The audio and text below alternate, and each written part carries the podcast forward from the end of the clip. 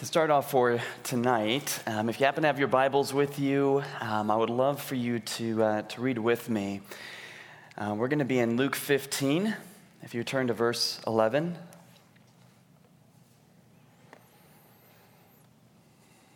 And it's referring to Jesus, and it says, "And he said, there was a man who had two sons, and the younger of them said to his father, 'Father, give me the share of the property that is coming to me.' And he divided his property between them. Not many days later, the younger son gathered all he had and took a journey into a far country, and there he squandered his property in reckless living. And when he had spent everything, a severe famine arose in the country, and he began to be in need. So he went and hired himself out to one of the citizens of that country, who sent him into his fields to feed pigs. And he was longing to be fed with the pods that the pigs ate, and no one gave him anything. But when he came to himself, he said, 'How many of my father's hired servants have more than enough bread, but I perish here with hunger? I will arise and go to my father, and I will say to him, Father, I have sinned against heaven and before you. I am no longer worthy to be called your son. Treat me as one of your hired servants.' And he arose and came to his father.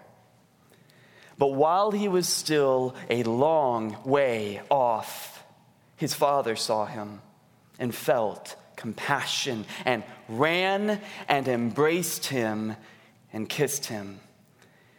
And the son said to him, 'Father, I have sinned against heaven and before you. I am no longer worthy to be called your son.' But the father said to his servants, 'Bring quickly the best robe and put it on him, and put a ring on his hand and shoes on his feet. And bring the fattened calf and kill it, and let us eat and celebrate. For this my son was dead and is alive again. He was lost and is found.' And they began to celebrate. Now his older son was in the field, and as he came and drew near to the house, he heard music and dancing. And he called one of the servants and asked what these things meant. And he said to him, 'Your brother has come, and your father has killed the fattened calf because he has received him back safe and sound.' But he was angry and refused to go in. His father came out and entreated him, but he answered his father, 'Look, these many years I have served you, and I never disobeyed your command, yet you never gave me a young goat that I might celebrate with my friends. But when this son of yours came, who has devoured your property with prostitutes, you killed the fattened calf for him.' And he said to him, 'Son, you are always with me, and all that is mine is yours. It was fitting to celebrate and be glad, for this your brother was dead and is alive. He was lost and is found.'" Let's pray. Lord, I pray that as we delve into your word, I pray that our hearts would be illumined to see the magnitude of what Jesus is saying here. I pray that we would find ourselves saying with the Father, "It was fitting to be glad and celebrate." And I pray that we would join in the rejoicing. I pray that you would cause love in our hearts. For out of ourselves, we do not have love. Your word says that we love because you have first loved us. And so I pray that your love would create our own, and that we would find our happiness in you. Pray this in Christ's name. Amen. All men seek happiness, reflected Blaise Pascal, a 17th century French mathematician. Whatever means a woman or man employs to govern the actions of his life, his goal is to obtain, and not only to obtain, but to maximize his happiness. Perhaps one will seek happiness in hedonistic pleasure, or perhaps he will seek it in stoic self-denial.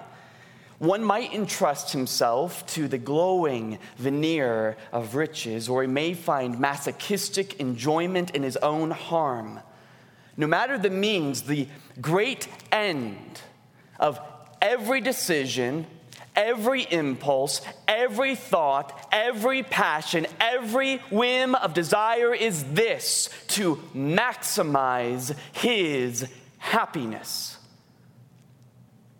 It is also true that all men desire love. Billions of souls share every moment of modern history. And one might imagine that such contemporaries would find inexhaustible occasions to experience and know love among each other. But at every turn of the TV channel or the street, the modern man is presented with 1,000 reasons to despair and innumerable affronts to his desire for love, even within himself. For love is presented by merchants as something quantifiable and buyable, by the news media as something done with ulterior motives and therefore polluted, and by the entertainment industry as something containing copious amounts of dazzle, glitter, and sensuality. Love has become to the modern man a nice notion for children that is impractical and long forgotten or pushed out of his mind. He has met the world, and the world has met him, and neither has come away unscathed. It is a plain fact that not all men obtain maximal happiness. Indeed, do any. It is an incredible and lamentable irony that happiness has its way of eluding those who try to catch it. The thing people most greatly desire and seek being the very thing outside of their desperate grasp. And many who do, in fact, find some pleasure, yes, even some happiness in the pursuits of their lives are invariably left feeling that they have obtained a second-rate, hollow happiness and have been cheated in some way, whether by coincidence, caprice, or malice.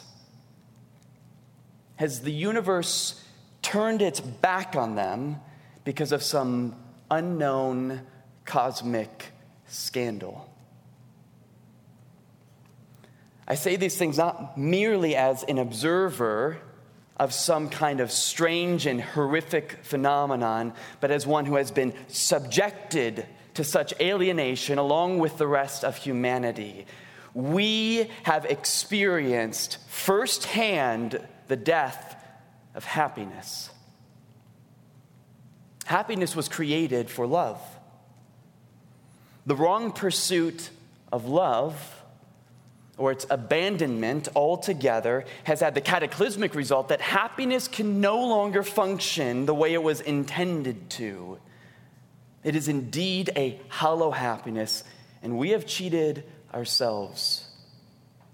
Although we seek happiness in everything we do, we have divorced it from love and have thereby made two separate paths to travel where only one should be. When you love something, you must hate its opposite in equal measure. To the degree that you love money and the feeling of security that wealth brings, then you will hate the loss of money with equal measure. To the degree that you love food and the sense of satisfaction it provides, then you will hate hunger with equal measure. To the degree that you love another person, to that same extent will you hate the dishonoring and harm of that person. We have made a departure from the right pursuit of love then, because love is magnificently dangerous. Whatever we choose to love can be taken from us. So we expose ourselves to the risk of experiencing a hated fate. If we lose what we love most, it will feel like the very taking away of ourselves. Therefore, it is much safer not to love at all unless there is a way to love what cannot be destroyed, stolen, or lost. We have willingly submitted ourselves to a law of death, and this law imprisons everything we might do to be happy under the fetter of futility, because the key of love is not present to unlock our chains. Happiness that does not find its consummation is in love is fraudulent and counterfeit. In our lives, we have undermined our own happiness by refusing to expose ourselves to that dangerous element called love. When the Lord Jesus teaches the parable of the prodigal son in Luke 15, which could more appropriately be called the parable of the two lost sons or the parable of the waiting father, he means to display the extravagant love that welcomes the loveless home. It may surprise you to hear that this parable is not only about the younger son, the traditionally named prodigal son. Jesus begins in Luke 15:11 by setting a context of a father who has two sons. Thus, there are three main actors in the story, not just one. And Jesus teases out many parallels between the younger son's reckless living away from the father and the older son's proud heart in the presence of his father. After taking great pains to draw many parallels between the two sons throughout the parable, Jesus leaves the story with deep and unresolved tension about whether or not the older son will join in the party. In the end, the Father will have the final word regarding love and happiness. In verses 12 and 13, we see that the younger son leaves the presence of his father, takes his share of the inheritance into a far country, and wastes it in reckless living. So often we associate the younger son with drunkards, partying, and prostitutes, but we aren't actually told what this son's reckless living entailed in this part of the story. Do you know where we find any specifics of what the younger son did? From the older son, in verse 30, who says, "But when this son of yours came, who has devoured your property with prostitutes, you killed the fattened calf for him." We aren't told the specifics earlier in the parable because the specifics aren't the point of what's being shared. The point, according to verse 14, is that, quote, "When he," the younger son, "had spent everything, a severe famine arose in the land, and he began to be in need. His resources had run out. He was in desperate straits, and he had need." However, the older son camped not on his brother's needs, but on his misdeeds. Jesus says that to satisfy his needs, the younger son hired himself out to one of the citizens of the country, who sent him into the fields to feed pigs, a place where no one gave him anything. He went to the fields thinking that somehow he would find satisfaction there, that his needs would be met by his labor. Do you know who else in the story was in the fields seeking satisfaction? The older son, as we see in verse 25. And it says, "Now his older son was in the field." Of course, it was natural for the older son to be in the field in this kind of a culture, but what is notable is that the older son remained there through the end of the story. Verse 28 says, "He," the older son, "was angry and refused to go in," that is, into the father's home to celebrate. Neither son was able to satisfy his needs by remaining in the fields of labor.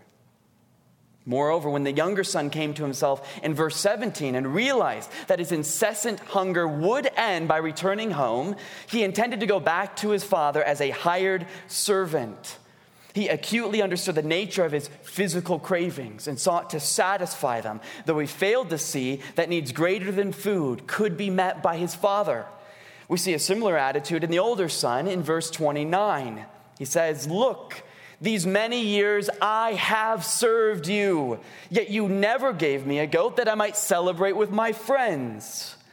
The older son was already living in his heart as a servant to his father, expecting happiness that was not motivated by love for his father, nor tied to the love of his father for him. When the younger son was returning to his father in verse 20, we learn that the father saw him while he was still a long way off and felt compassion and ran and embraced him and kissed him. It is not accidental that Jesus indicated earlier in the story that the younger son took a journey into a far country, because the purpose was to show that the father's love was not diminished by the distance of his son's folly. For when the father saw his son a long way off, he ran to him. The father's love did not become a short-distance love because his son had engaged in long-distance rebellion. The father's love did not diminish in distance, duration, or magnitude by anything his younger son did. Nonetheless, surely we can understand why the younger son had rehearsed his speech in verses 18 and 19. He said, "Father, I have sinned against heaven and before you. I am no longer worthy to be called your son. Treat me as one of your hired servants." The son was shamed by his own actions. He knew that he had wronged his father, treated him as dead by asking for the inheritance, and that he did not deserve to return home. After the father ran to his son, embracing and kissing him, we see in verse 21 that the son began to play out this rehearsed speech from before. But before he could recite his final sentence of shame from verse 19, where he said, "Treat me as one of your hired servants," his father interjected, cutting off the son's monologue of regret, and called on one who was a servant to prepare for the celebration of his son's return. And what of the older son? The father came to him as well in verse 28. Note again the location. Just as the father met the younger son in the field, so too the father met the older son in the field. For the older son refused to come into the party.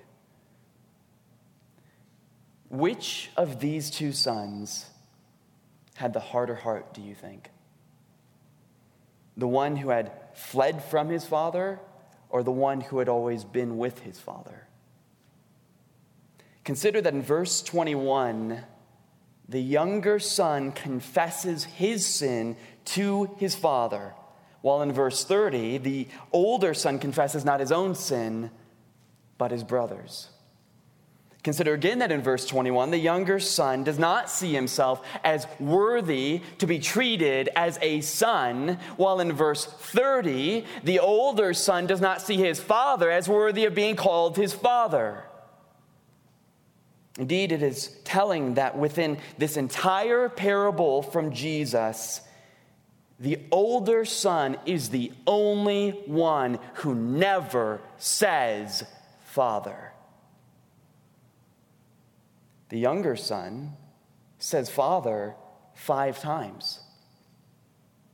Even from the beginning of the story, he asks for his share of the inheritance. He addresses his father as Father. The servants speak of the father to the older son when he asks what the celebration is about. And the narration itself makes clear that the entire warp and woof of this story hinges on the relationship of a father with his two sons, with the word father coming up an additional 6 times, not to mention the varied references to sons. But the older son never says father.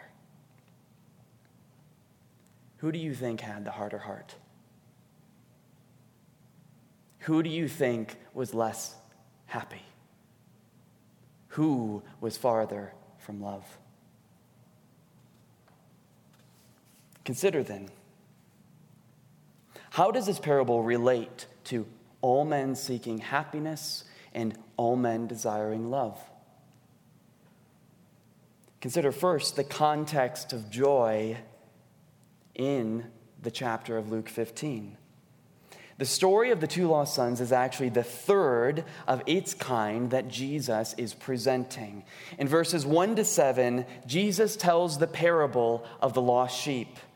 In finding the sheep, in verse 5, Jesus says that the one who finds the sheep goes on rejoicing. And then that man calls his friends and neighbors in verse 6. To do what? Rejoice with me. And Jesus summarizes that parable by saying, just so I tell you, there will be more joy in heaven over one sinner who repents than over 99 persons who need no repentance. Then, in verses 8 and 10, Jesus shares another parable, that of the lost coin. The woman, searching for and at last finding the lost coin, calls her friends and neighbors and says, rejoice with me. And Jesus concludes in verse 10, just so I tell you, there is joy before the angels of God over one sinner who repents. Then Jesus transitions to the parable of the two lost sons. What do you think is the theme?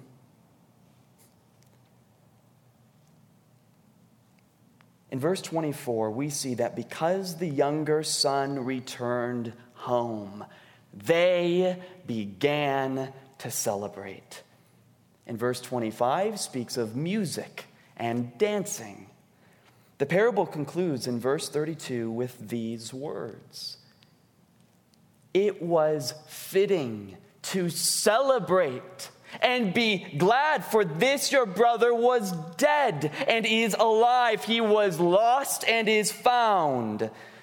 The theme of these parables through and through is joy and repentance and love. And the climax of the final parable is the restoration and reconciliation of relationship.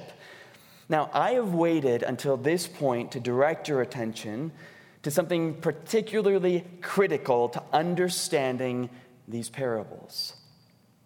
Luke tells us why Jesus chose these parables for this occasion. And he does so in verses 1-3. Now, the tax collectors and sinners were all drawing near to hear Jesus.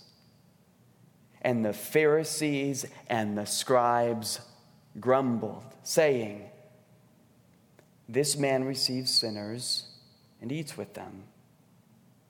So he told them this parable. Tax collectors and sinners reflect the younger son and his repentance. The Pharisees and the scribes reflect the older son and his grumbling. The repentant sinners were the ones in the party, while the Pharisees stood outside with a father beseeching them to come in and celebrate. Just as the father welcomed the prodigal son home and celebrated, so Jesus received sinners and ate with them. Just as the father went out to the older son and invited him into the party, so Jesus was calling the Pharisees to celebrate the restoring of relationship with a loving God. This is because happiness had found its best expression in love that rejoiced to restore the lost. Indeed, the younger son's joy was found to exist only in the context of his father's love. From the day he had left his father's love to pursue happiness, he had in fact lost happiness in 1,000 trivialities. He believed that he needed to be freed from his father's love, that something or someone else could unlock the chains of his heart, when in fact he needed to recognize and enjoy the love that was already there. Moreover, the older son had missed out on happiness altogether because he lived like a slave before his father rather than like a son. He believed that relationship with his father had to be earned. So he worked hard and shackled his own joy. And he could not rejoice over a brother who had never worked for his father's love, but received it all the same. He refused to go with his father when beckoned into a multitude celebrating the repentance of one who had been lost. A multitude of men and women like the older and younger son seek happiness, therefore, and do not find it, because they do not realize that happiness has been seeking them out and can be obtained in infinite measure for eternal pleasure through the magnanimous love of the Father. The walls people build against love, like the walls of Jericho, are sheltering their own destruction. And the Father intends to destroy these walls with celebration. These myriads of people have been desiring a love in this wide world that is truly nearer than their thoughts. If they would only turn in faith to God, if they would only accept the extravagant and seemingly wasteful, yes, prodigal love of God, who beckons them into a glorious love feast. That's what we celebrated this morning at communion. A feast where we rejoice around the sacrifice of Christ. When you consider the prospect of entering at any time into the Father's love and remaining there with Him in utter delight, why would you refuse?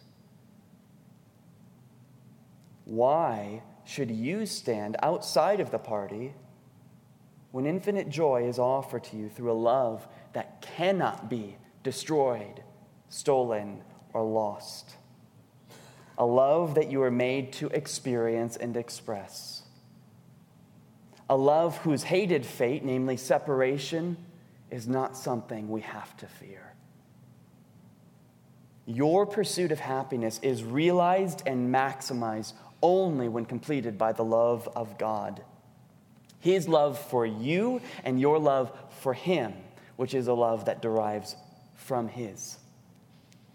You were made to know and be known by this God. So, will you dwell in a far country? Will you stand just outside the party? Will you grumble that God rejoices to restore sinners to repentance? Will you deny the happiness of the love of the Father? Will you continue to cheat yourself of the delight of the presence of God?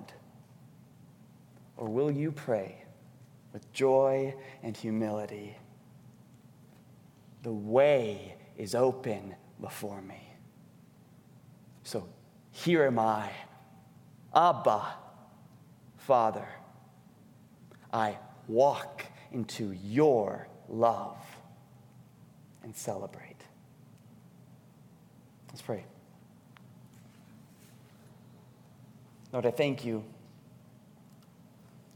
that a word from your scripture does not have to be new to our ears in order for you to make it new to our hearts.